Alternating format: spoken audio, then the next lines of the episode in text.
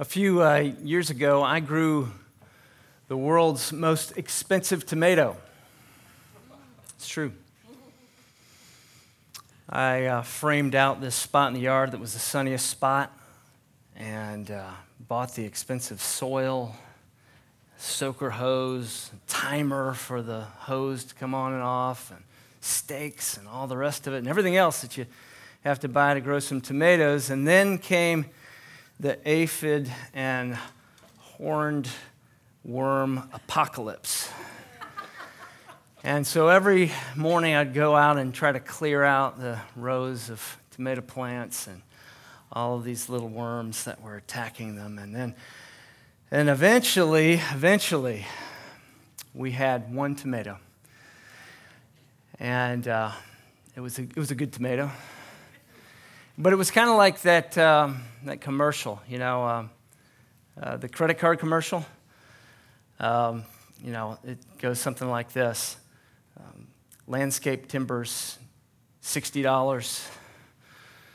Um, expensive soil, $20.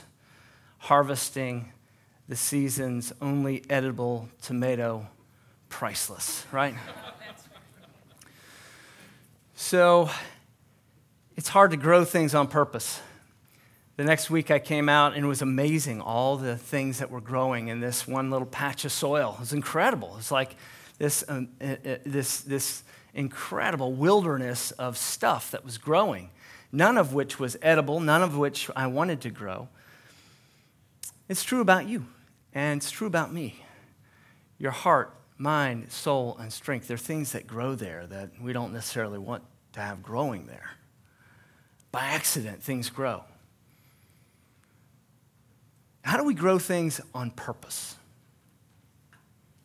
How do we grow what needs to grow in the soil of your life and your heart? How do we grow it on purpose? From the Word of God, John chapter 12. This encounter between Jesus and Mary and her excessive expression of worship. John 12. I encourage you to follow along in your Bible. Six days before the Passover, Jesus therefore came to Bethany where Lazarus was, whom Jesus had raised from the dead. So they gave a dinner for him there.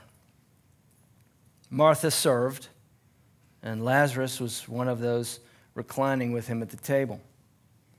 Mary, therefore, took a pound of expensive ointment made from pure nard and anointed the feet of Jesus and wiped his feet with her hair. The house was filled with the fragrance of the perfume.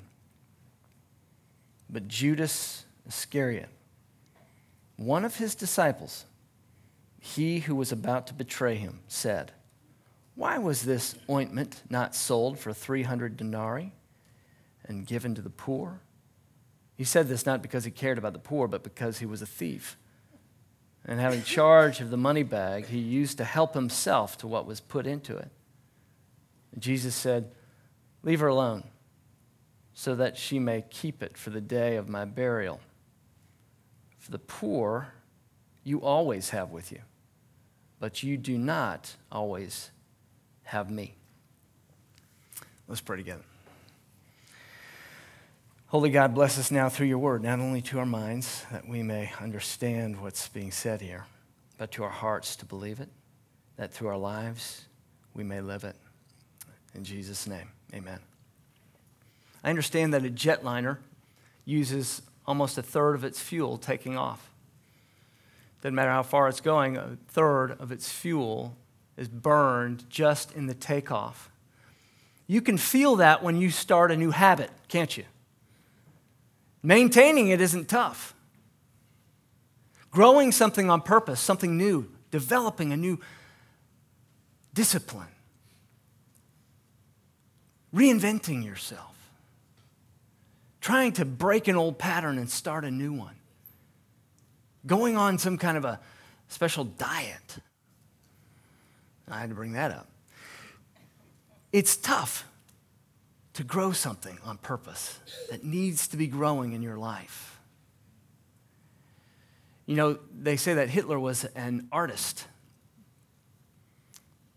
We don't have any of his art. I wonder if it was easier for him to pursue the, e- the evil course that he pursued than to stare at a blank canvas and try to create something. It's difficult to grow on purpose. So, how do we do it? How do we do it? What does this scripture say about us growing, continuing to grow your whole life through? You know, somebody said that if, if, uh, if you know that God is growing you your entire life, then maybe then you'll be more willing to stay for the whole ride. How do you keep growing? How do you keep growing? Well, you have to accept yourself.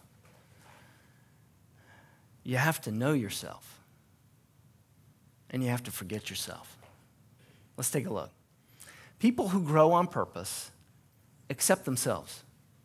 They accept themselves because they put themselves regularly into a pattern of life where they are in the presence of the one who made them and accepts them.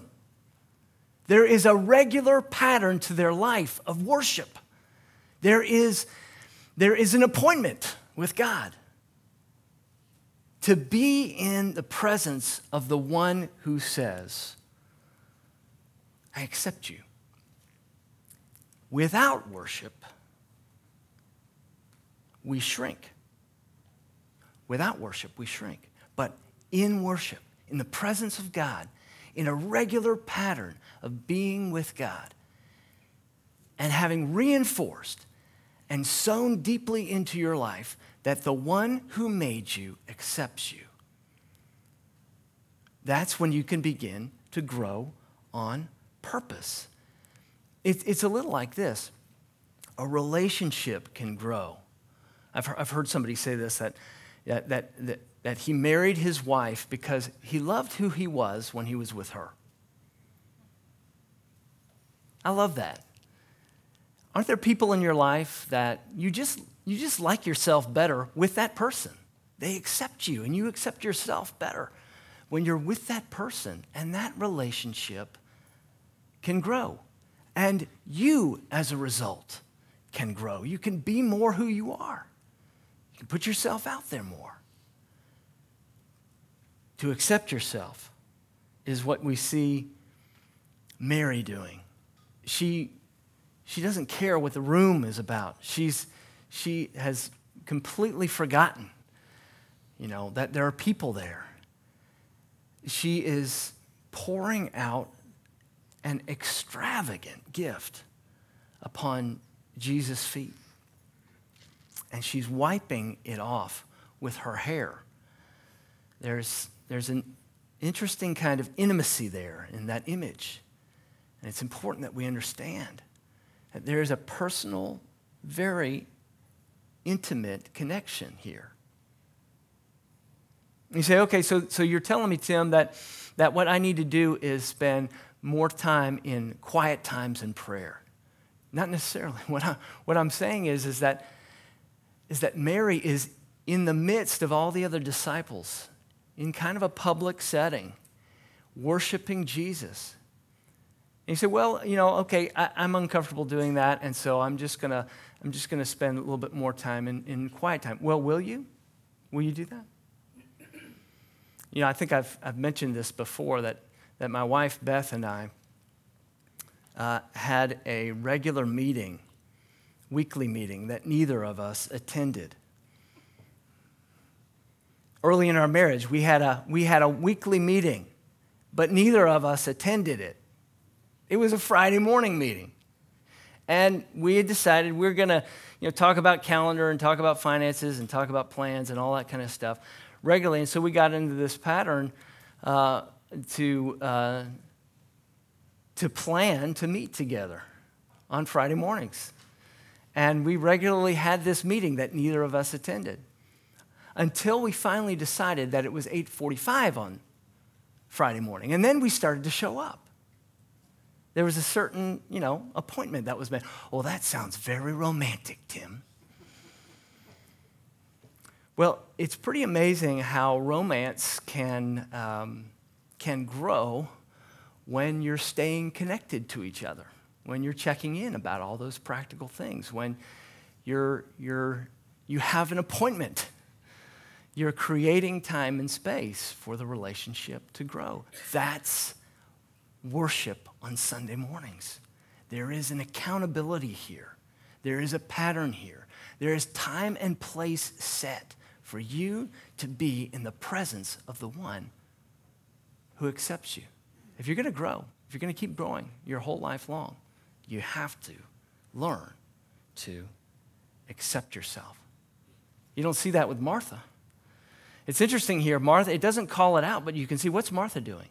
You know from another passage that, that Mary and Martha are serving. There's another time when Mary and Martha are, are there, and, and Mary is sort of connected with Christ, and, and, and uh, Martha is just serving at the tables, and she's busy, and she's trying to win approval. She's trying to get validation. You can see by the way that she engages with Jesus. What, tell her to get up here and help me.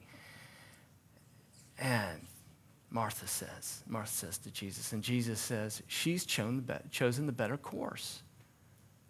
It's not to neglect all those, those other parts of serving, but it's to say, look, we can, we, can, we can be in a pattern and totally miss connecting with God.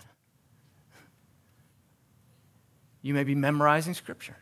You may be reading the, the latest new book. You may you may have all kinds of ducks in a row, but be missing the relationship. You need to be in that place where you can be accepted and accept yourself. Because, uh, second, you need to know yourself, and only accepted people, people who feel accepted, can really know themselves. You need to know yourself. You need to accept yourself so that you can know yourself. It's a little like this if you haven't made the team yet and the coach starts to criticize you, Boy, that's pretty threatening, isn't it? If you haven't made the team, whatever team that is, but the coach starts to call you out and saying, you know, you're, you're not doing it quite right, that's pretty threatening, isn't it? But after you've made the team, you know that the coach just wants you to get better, right? And so when you've made the team, when you've gotten the acceptance, when you can accept yourself and you know you've got a place, then you can receive knowledge about yourself that sometimes is a little uncomfortable. You know, denial is a powerful thing. You and I walk around with, with a lot of blind spots. We don't know ourselves the way we think we know ourselves. We, uh, here's a scary thought we don't know ourselves the way maybe even a stranger knows you. There are blind spots that you and I have. We need to have the acceptance so that we can continue to learn about ourselves. This is what David says. David says in Psalm 139, he says, Search me, O God, and know my heart. Test me and know my anxious thoughts. See if there is any offensive way in me, and lead me in the way everlasting. And some people, and sometimes it's you, sometimes it's me.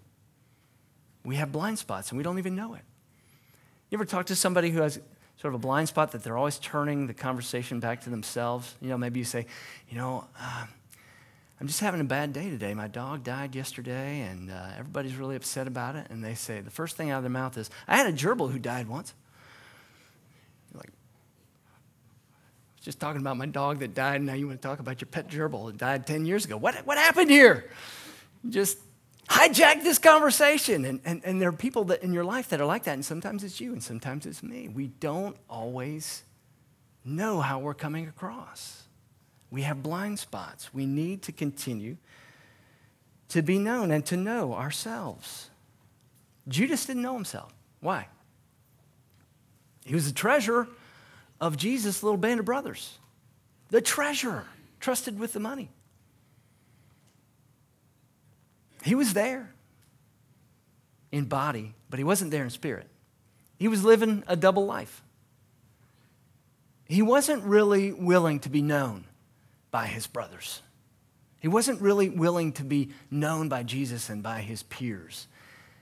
He didn't, he showed up to the small group, he showed up to the Sunday school class, but he really wasn't taking any kind of risks, personal risks.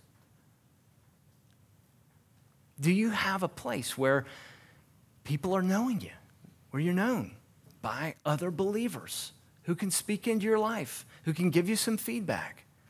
Do you have first that level of acceptance that would give you the confidence to put yourself out there? And do you have a place where you're not just constantly trying to get validation, but willing to receive honest feedback so that your blind spots can go away? You know, uh, uh an author I like said that, that a good ego, a healthy ego, is like your toes, they're just there. They're not calling attention to themselves, they just work, right? But here is Judas, who is just always pulling. By, by, why is that? He's living a double life. He's one guy on Sunday and somebody else the rest of the week. He's one guy in what he's saying, but his heart and mind are far from God. Well, to some extent, that's each one of us. And so we need to be in a regular pattern of worship.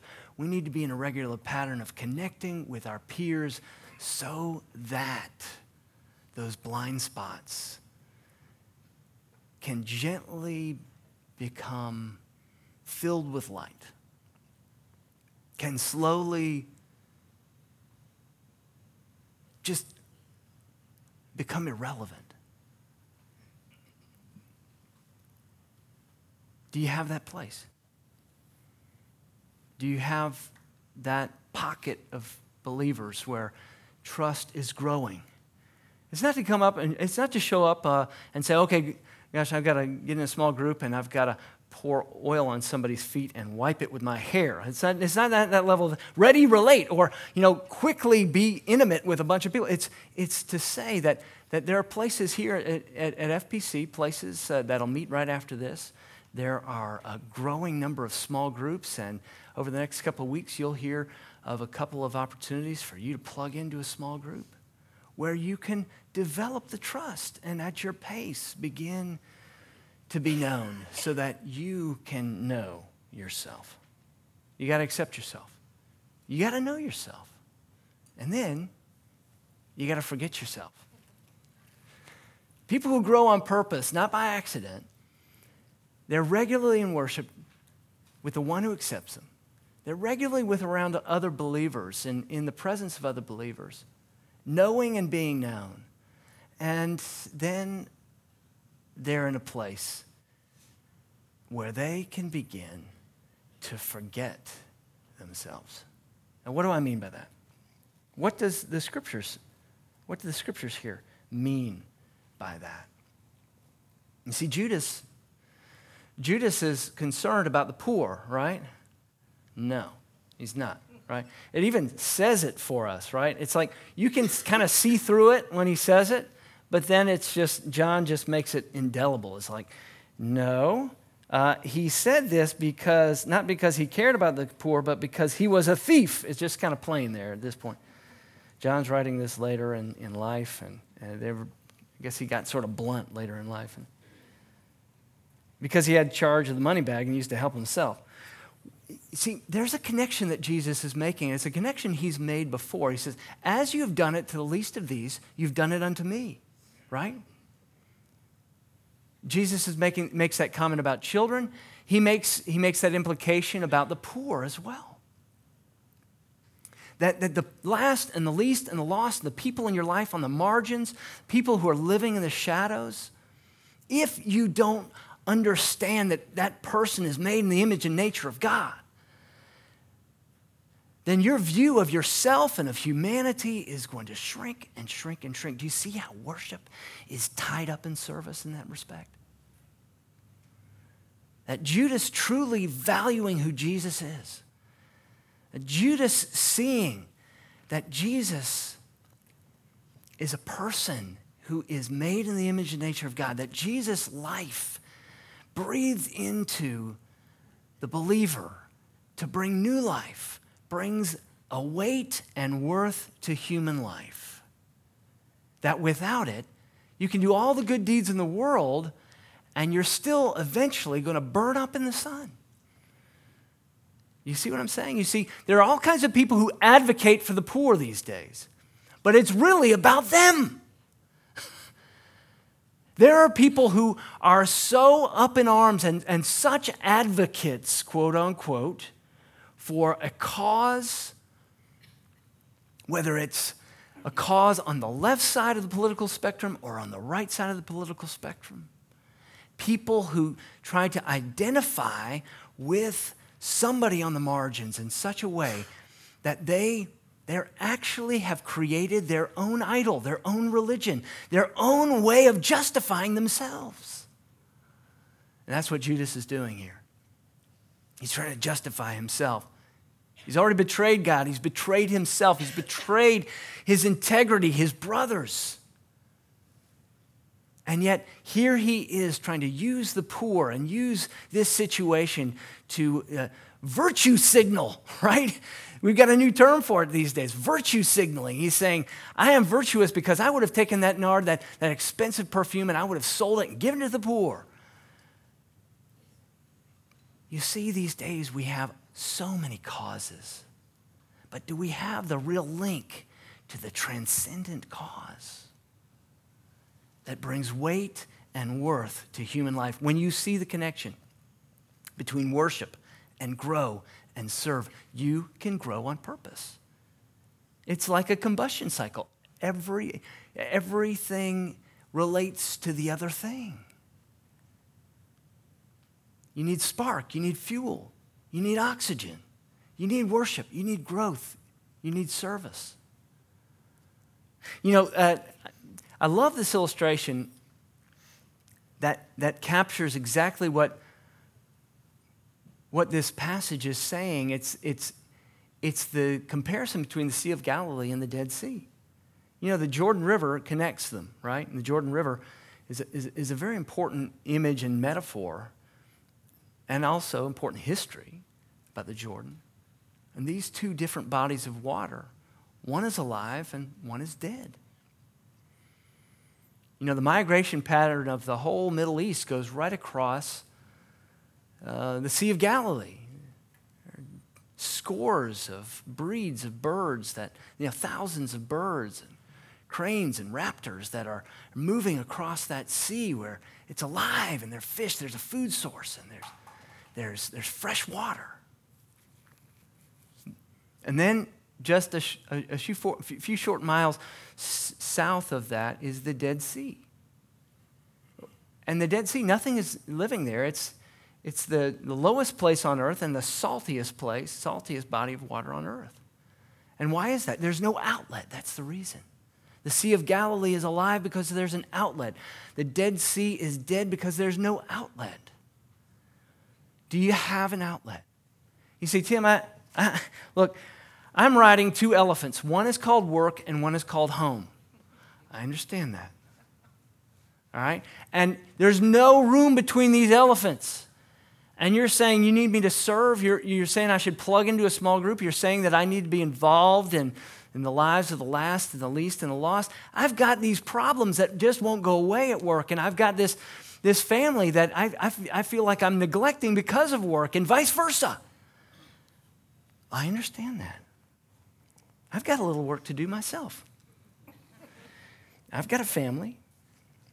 And what I've discovered is that if you don't continue to challenge yourself to be outward.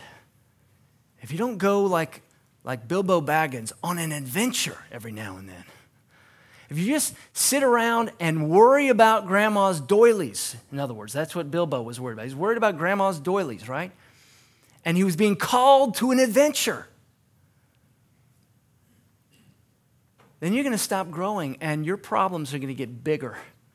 They're going to feel bigger problems at work and at home you're going to start to see them just so close up you can't even see around them you can't see you can't see over them or under them But when you have an outlet, when you have a place where you're getting out of your comfort zone, you're being stretched, you come back bigger to those issues at work and at home. And you become an inspiration to your family because of this, the problems that you're solving in this town or maybe around the world. You're participating in the redemption, in the kingdom of God in our time. We are called to nothing less than that. John 7:38, Jesus says it this way. Whoever believes in me, Jesus said, as the scripture has said, out of his heart will flow rivers of living water.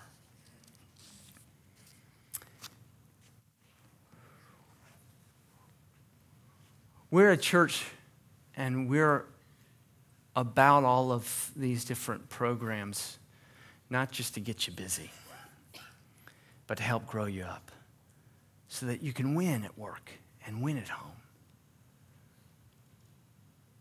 We want you to be inspired, and we want your life to be inspiring to the people around you. But if that's going to happen, there needs to be a stream of living waters that comes into your life and flows out. That there is a worship, there's a place to worship, there's a place to clarify those waters of your life. And there's a source, you're sourcing somebody around you for their sake and not for your own. That's what it takes to grow on purpose to accept yourself, to know yourself to forget yourself. Let's pray together. Gracious God, our Heavenly Father, how we thank you for knowing us and loving us. To be known and, and not loved is a horror. To be loved but not truly known is, is a falsehood. But to be known and loved is like being loved by God. Lord, I pray that in the coming season, you would express that kind of community in us and through us and around us. In Jesus' name, amen.